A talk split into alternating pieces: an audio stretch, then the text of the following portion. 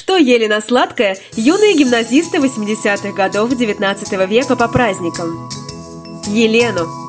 Хм, а какая связь между популярным и почти забытым лакомством из прошлого и Рязанью современной? Она призрачная, но есть. А при чем же здесь наша изоляция и проект «Отложенный отдых», рецепты десертов?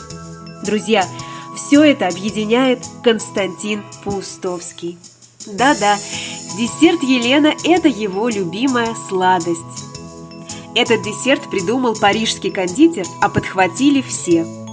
Названный в честь опереты Оффенбаха «Прекрасная Елена», он разошелся по кафетериям Европы.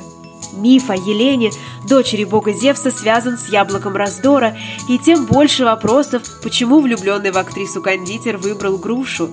Предполагают, что из-за женственных форм фрукта. А делается Елена очень просто. Порадуйте сегодня домашних вкусом детства мальчика Кости Паустовского. Груши проварите в сиропе с лимоном и корицей 10 минут. Дайте в нем же остыть, потомиться. Разложите половинки очищенной от кожицы груши без сердцевинки в креманке. Кусочки шоколада смешайте со сливками, в горячую смесь влейте немного коньяка.